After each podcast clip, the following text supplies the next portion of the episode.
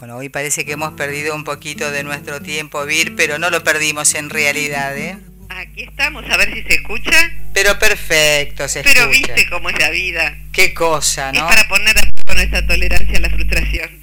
Suena distinto, pero te escuchamos muy bien, Virginia. Mira vos, bueno, estoy con el viejo teléfono sentada en el piso, de los que, de- no es el de los que discábamos, pero sí de los que no son digitales, así que si funciona, funciona. Funciona. Es una maravilla siempre poder hacer radio así a distancia. Bien. Y, y saber que están desde lejos escuchando también. Bueno, aquí estamos de vuelta, Rosita. Buen día, Rosita, porque si no, no podemos empezar si no te digo así. Buen día, Virginia. La verdad es que cuando di el retiro, ya en el cuando presenté el trabajo, me pedían que dijera buen día, Rosita. ¿Te, te das cuenta vos? Hemos superado todas las expectativas. Qué gracioso. Bueno, aquí estamos, Ro. Vir- sí, Eh, Virginia, quiero decirte lo siguiente, porque Por favor. porque por ahí a- a- uno se pondría en, en los en ambas puntas, ¿no? Por un lado el intruso o intrusivo y por otro lado el que se deja, ¿no es cierto? sí. O que eh, permite traspasar los límites de su propia privacidad.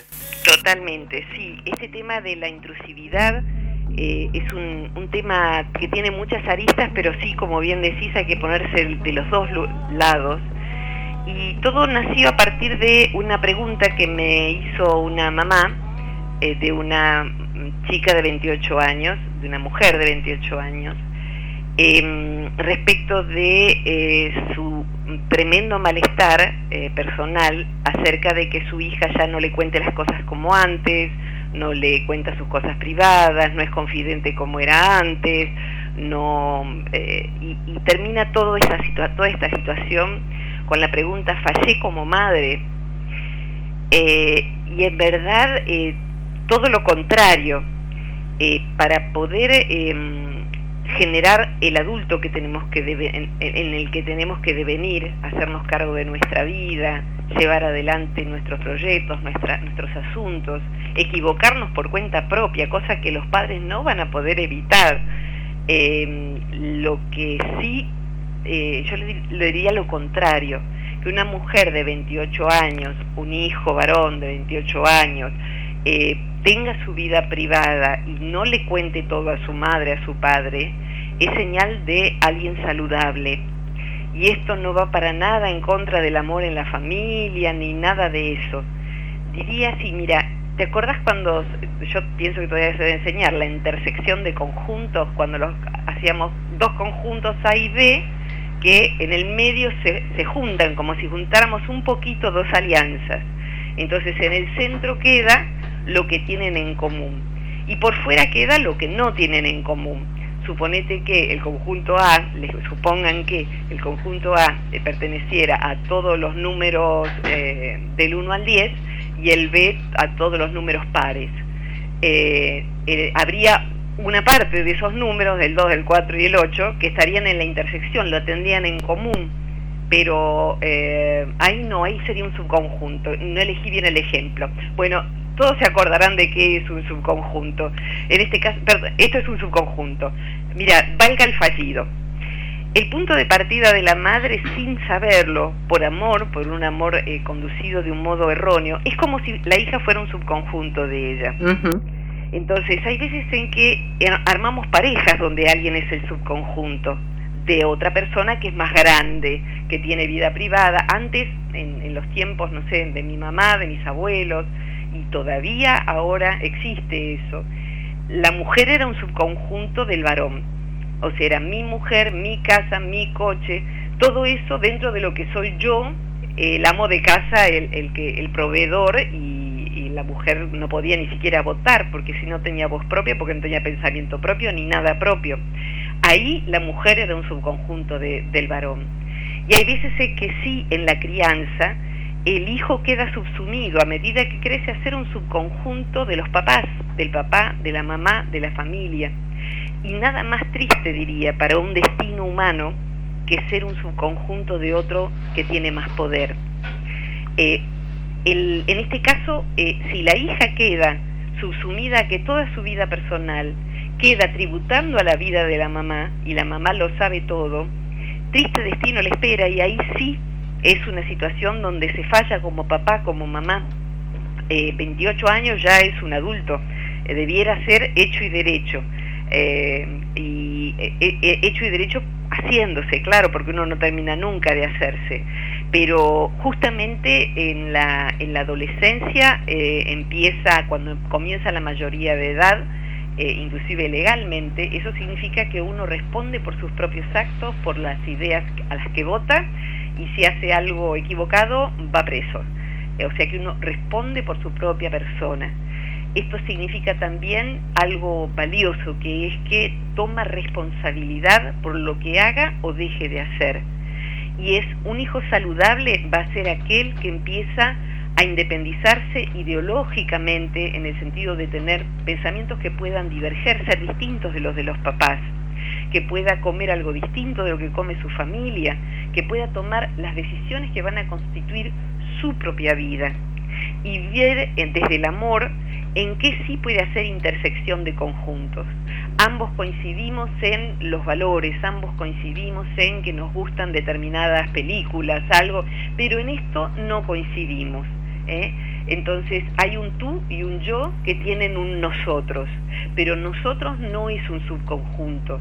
Nosotros es esa otra parte que no está en la intersección, que no compartimos y que es lo que uno llama mi vida. ¿eh? mi vida. Así sucede con cada vínculo, con cada vínculo. En una pareja también es una intersección de conjuntos. Supongamos una pareja en donde se da eh, alguien que en, una segunda pareja tiene hijos de una pareja anterior, tiene un vínculo con la mamá o el papá de esos hijos. Eh, y lo que llamamos pareja es, imaginemos para hacerlo más sencillo, que la, otra persona no tiene hijos, no tiene a nadie en el mundo. Imaginémoslo para hacerlo más sencillo. Entonces, bueno, estamos tú y yo, ¿eh? vos y yo, y hay una intersección que es el nosotros nuestro, ¿eh? el nosotros de la otra persona y yo.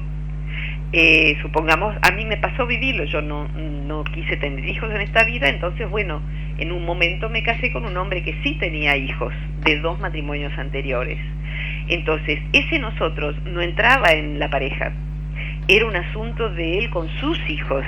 Entonces había un nosotros que yo debo aceptar que son asuntos de él con esos hijos, de él con las mamás de esos hijos, de él con todos ellos. Y hay una parte en donde había un nosotros entre esos hijos y yo, por supuesto que sí.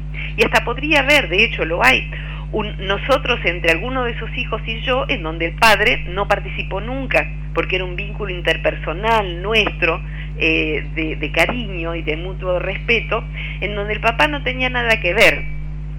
¿Y eso es malo? No, en absoluto es malo. Eso es saludable. Hay una palabra poco usada, eh, Rosita, para la psicología, pero a mí me parece que ordena mucho las cosas. Es higiénico. Es higiénico. Es higiénico que uno no se meta en los vínculos que no son de uno, salvo que se nos pida opinión. Claro. ¿Eh? Es higiénico que uno no se meta en la computadora del otro, el teléfono del otro, los cajones del otro, los bolsillos del otro. Cuando eso tiene que suceder, deja de ser un vínculo higiénico. Es un vínculo, salvo que el otro sea menor de edad, en donde es necesario que los papás controlen qué contactos están teniendo, dónde están, dónde duermen, todo eso es necesario. Y eh, mm, cuando el chico empieza a hacerse cargo de su vida, empieza por, y acá quiero cerrar lo, que empecé eh, en esto que iba diciendo respecto de la emancipación, gran palabra, eh, para poder emanciparnos de los papás, hay un periodo que siempre fue así, siempre fue así, que es pelearnos con ideas de los papás y por ende con los papás, que hicieron todo mal, que están en todo equivocado, que son antiguos, que escuchan una música de porquería, que bla, eh, necesitamos estar contra nuestros papás para poder separarnos. Las separaciones enojosas son más fáciles en general. Entonces los hijos adolescentes eh, se vuelven difíciles eh, y hay veces los papás de adolescentes son difíciles también en posicionarse en soy un papá de algo que no es un niño, no es una niña es un adolescente y ahora es un adulto.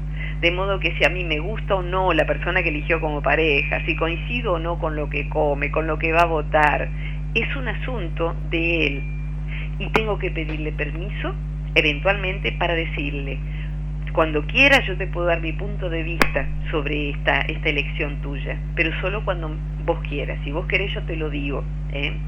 Eh, pero tengo que hacer una buena dieta de morderme mis palabras porque es la vida del otro. Tiene que ser algo muy grave para que uno intervenga de otra manera, por decirte una adicción. Pero eh, una, en una adicción el otro está enfermo, no responde por sus actos. Entonces es responsable de su recuperación, pero en su adicción tienen que intervenir seres queridos que le ayuden a despegarse de eso. Pero un desarrollo común siempre fue así. Los padres no tienen razón. Cuando nosotros éramos adolescentes, ¿te acordás que había por allí algo que decía que a los 5 años papá era un genio, a los 10 años sabe todo, ¿eh? a los 18 no tiene ni idea de nada, a los 21 no sabe dónde está parado, a los 30 uno piensa, mm, cuando uno es papá, dice quizá papá tenía razón y termina la historia diciendo que, que papá tenía razón en tantas cosas que lástima que ya no está. Bien, no hagamos algo tan tremendo, simplemente me quedo con la mitad de esta historia. Esa divergencia es saludable y ese recelo de la propia intimidad es necesario para que la persona se constituya en un adulto. Que los papás, con más frecuencia las mamás, no sepan, no estén pudiendo tener una vida propia, como muchos hijos dicen, conseguite una vida, mamá, déjame en paz. Y hay veces en que sí, que la cosa está del nido vacío. De hecho, la expresión nido vacío pertenece al reino humano. Ningún pájaro he visto acá venir a reclamarme que el pichón se les fue del nido. O sea que los pichones se van del nido y no ando viendo palomas deprimidas, así no sabiendo qué demonios hacer sin, sin los pichones en el nido. Es un asunto humano. Y hay veces en que papás o mamás no saben qué otro rol desplegar que no sea el de papá o mamá, que ya no es tan necesario, tan inmediatamente necesario. Y otras veces lo que queda es encima peor. Papá y mamá con sus propias vidas y encima son pareja todavía. Entonces se ven los dos solos a los ojos y dicen, nos seguimos eligiendo y ahora tienen que enfrentar eso. Pero la privacidad es algo que hay que respetar en el otro y defender la propia. Defender la propia. Eh, salvo enormísima excepción como puede ser una enfermedad mental, una adicción que lo es, es una enfermedad mental. Rosita. Sí, eh, hoy eh, estuve haciendo una especie de relación con este tema que vos ibas a tratar y una inquietud que tiene eh, Adriana de Monterrey, de Monterrey, México, que hace rato, hace rato que, ella postuló. Me parece que puede venir como anillo al dedo en, en, este caso. Ella comenta a través de su mensaje que ellos, que ellas son un grupo de mujeres que eh, trabajan arduamente sobre ellas mismas y que coinciden en que al llegar al trato con los hijos, aún ya adultos, todas las teorías se acaban. entonces, dice, afirma lo siguiente, soy su madre, no puedo verlo sufrir, he de ayudarle como me ayudaron a mí. Entiendo, entiendo. Bien. Eh, entiendo y eso es universal y es desde siempre así es desde siempre así. En el amor uno no quiere ver sufrir a sus seres queridos. Pero yo te diría, mira, eh, como tengo eh, esta posición de que no me tocó ser mamá, por ende no me equivoqué. Sí. Yo no me equivoqué como madre, eso lo puedo afirmar, por lo menos en esta vida. Claro. Pero sí fui 30 años terapeuta y los terapeutas básicamente con lo que trabajamos son con, con, con hijos con hijos, aún con papás que están teniendo problemas con los hijos, la revisión es de qué pasó en ellos cuando fueron hijos. Entonces vemos a papás que ven sufrir a sus hijos y vemos a hijos que han hecho sufrir a sus papás. Entonces, eh, no puedo ver sufrir a mi hijo, eh, tiene que transformarse, tiene que transformarse. Y quiero ser muy clara en esto. Eh, no puedo, debiera quedarse solamente no quisiera ver sufrir a mis hijos. No quisiera hacer, ver sufrir a mis hijos. Pero en el momento en que alguien trajo un hijo al mundo, tiene que saber que eso va a ser así. Y si no es así, estamos en, un en una muy mala situación. Porque forjar hijos que no tomen decisiones equivocadas, que no coman lo que no hay que comer, que no se casen con la persona equivocada en primeras o segundas instancias, que no se, se equivoquen de carrera, que no sufran porque los explotan en el trabajo. O sea, en el momento en que uno tiene un hijo, tiene que estar muy en la luna para no imaginar que va a tener que aprender a verlos sufrir. Cuando uno le quita el chupete, eh, que se llama de distintas maneras, la chupona, el chupón en distintos eh, países, eh, eso que reemplaza al, dedo y a, y a, la teta al dar de mamar, cuando uno le dice no te lo puedo dar más porque te van a torcer los dientes, va a ver sufrir a su hijo, porque el hijo va a llorar y el nene no quiere ir al jardín y el nene no... Los hijos van a sufrir porque es la naturaleza de la realidad.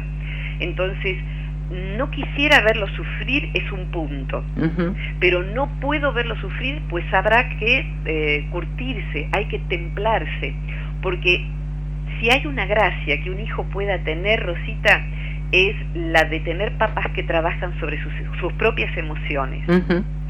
Eh, y eso lo puedo decir sí como hija, saber que mi madre trabaja con sus emociones aún ahora que va para el año de los 88 y que sigue cambiando y que sigue trabajando con su modo de ser y con lo que durante otro momento le causó dolor o causó dolor a otros, para mí es una maravilla. Y para mí ha sido un peso muy alto tener que ser la hija que no haga sufrir a sus padres para un hijo cargar con no hacer sufrir a los padres, o sea, ver que el papá o la mamá es tan frágil que no puede ver sufrir a sus hijos, es una desgracia espantosa que la mamá le está cargando en la espalda a ese hijo. Porque ese hijo no tiene opción, va a equivocarse, no tiene opción, va a sufrir porque es la naturaleza de buena parte de la realidad. Pero va a tener que elegir fingir, va a tener que elegir sufrir solo para no hacer sufrir a su mamá, porque si no va a tener que contener su propio sufrimiento y encima el de su mamá o su papá que, sufre y que no puede ver sufrir a su hijo. Y el orden no es así. El orden es que los papás tienen que ser fuertes para poder contener el sufrimiento de un hijo que se equivocó y poder bancarse la ansiedad de no andarle detrás al hijo en su privacidad. Pero el hijo tiene que poder descansar en sus padres, eh, por lo menos hasta que sus padres ya sean muy mayores y no tener que esperar esa contención de parte de ellos. Cada uno tiene que hacerse cargo de su propio dolor y poder contar con los otros para poder apoyarnos en ellos. Un hijo que en cualquier edad no puede mostrarse sufriente para que sus papás no se angustien es un hijo que está en tremendo problema. Y hay veces en que los niños pequeños cargan con eso porque tienen la inteligencia instintiva de que si yo hago sufrir a mi mamá y mi mamá sufre y se enferma, y se enferma y se muere, yo no voy a tener quien me cuide. Entonces hay niños que se sobreadaptan para no mostrar el dolor a la mamá o al papá. Y eso es una desgracia para ese hijo y es una desgracia para ese madre o, esa, o ese padre, esa madre o ese padre, porque van a crecer criando un desconocido van a crecer con medio hijo porque el dolor de ese hijo no lo van a conocer. Entonces, bueno, en ese punto estamos. Hay que foguearse, si uno tuvo coraje para tener hijos, tiene que foguearse en aprender a verlos equivocarse, en aprender a verlos sufrir, salvo para algo en donde uno tenga que intervenir como un problema de salud mental.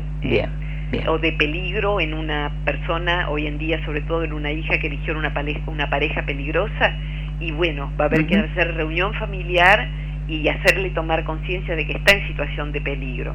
Son esas excepciones. En todo lo demás es la vida del otro, intersección de conjuntos. A googlear los que no, lo que yo los haya confundido con mi explicación o no conozcan la teoría de la intersección de conjuntos. Rosita, ¿querés eh, dejarme algo para después de la tanda? Sí, te dejo una inquietud. En momento hemos hablado de la relación entre padres e hijos, pero ¿qué pasa con, con cuando hay, eh, a ver, eh, cuando uno mm, quiere traspasar los límites en una relación de pareja o en una relación amistosa, diciéndole, por ejemplo, y quise allanarte el camino. Por ejemplo, claro, y sí, y sí, y sí, la intrusividad, la intrusividad en relaciones de pareja y de amigos. Sí, claro que sí. Nos quedamos, eh, me quedo aquí esperando con mucho gusto.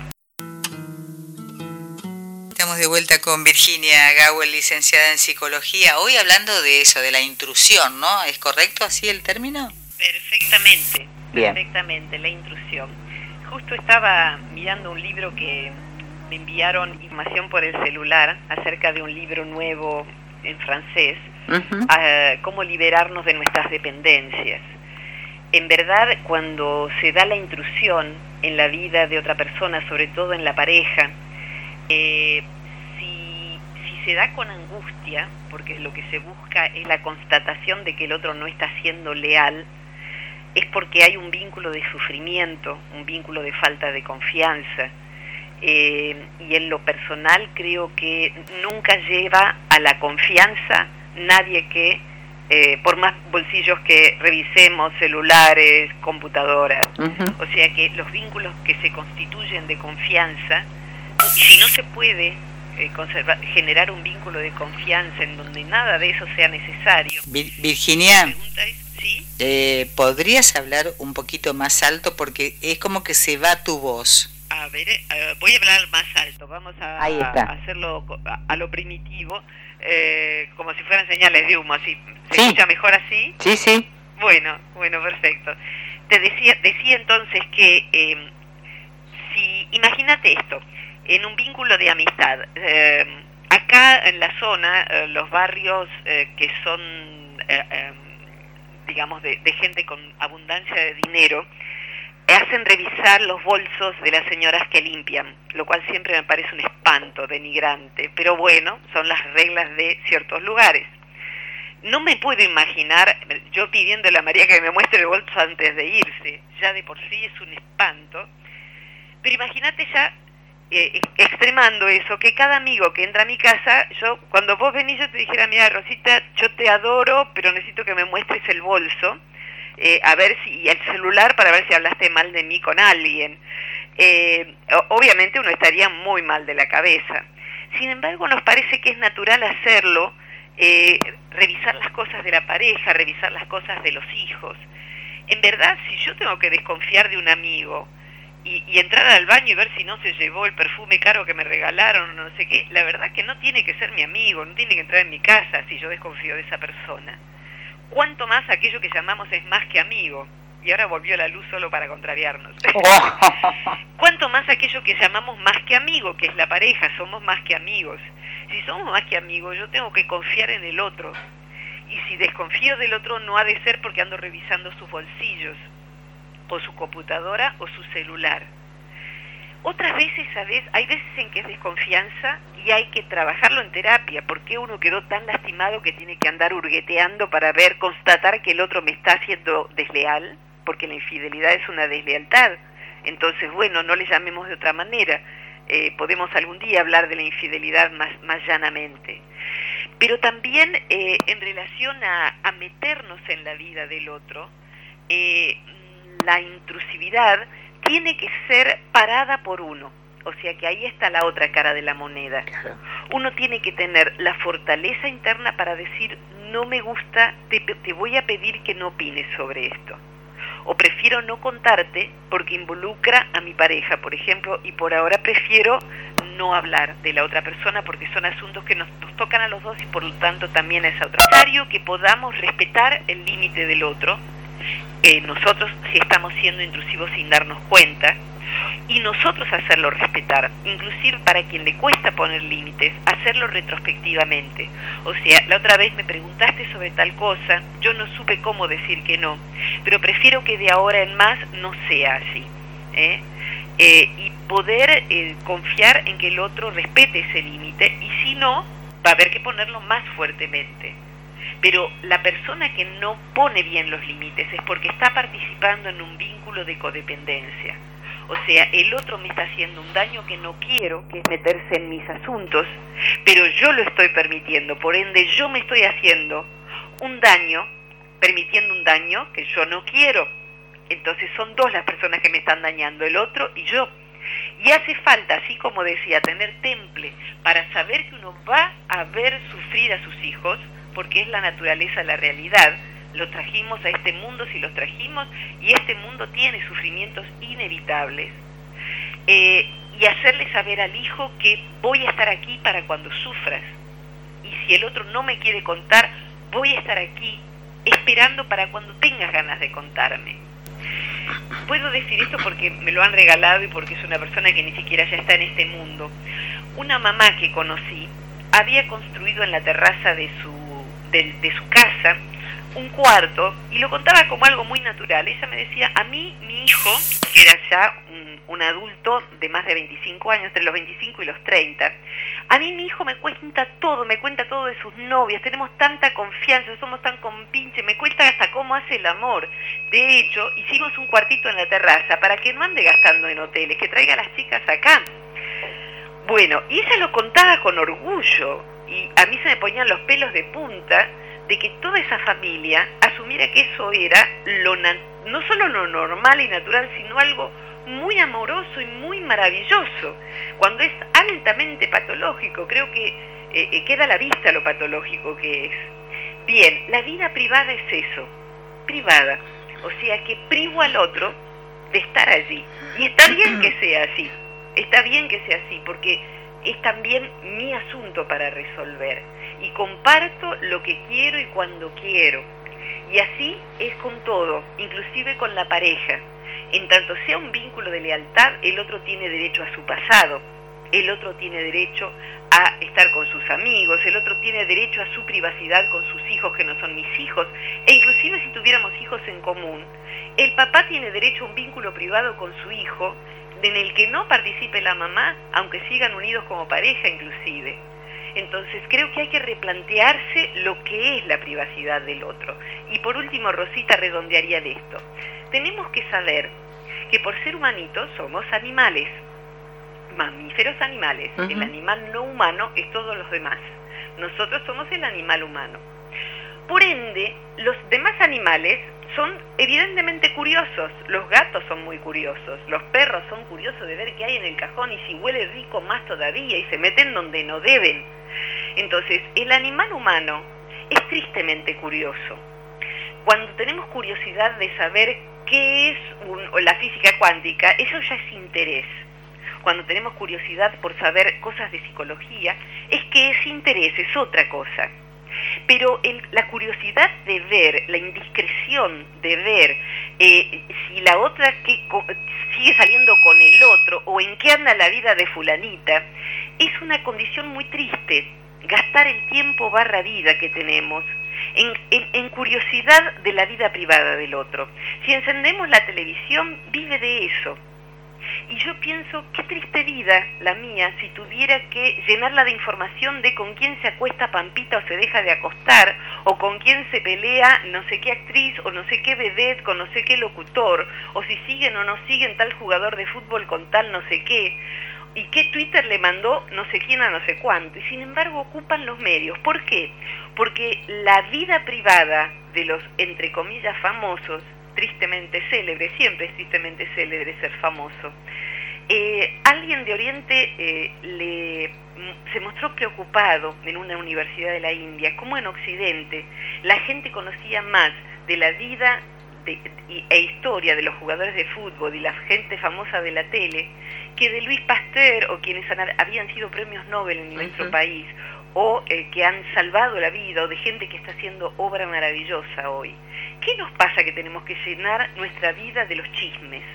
La mente chismosa es una mente que adora atravesar las barreras de, lo, de la discreción que los famosos viven de la estupidez propia de andar comprando esa información. La verdad, si yo supiera que me voy a morir este año, gastaría, o este mes, gastaría mis últimas monedas de vida en ver con quién se acostó, se dejó de acostar y si eso no deja de ser o si es adoptivo el hijo de no sé quién, o qué hace Mirko o fulanito. Me... La verdad, cuando estamos por allí, estamos en la parte más torpe de la mente y ejerciendo nuestra propia estupidez. En la, eh, y, lo digo así porque así lo dicen en Oriente y lo considero así. Es una estupidez, es información estúpida.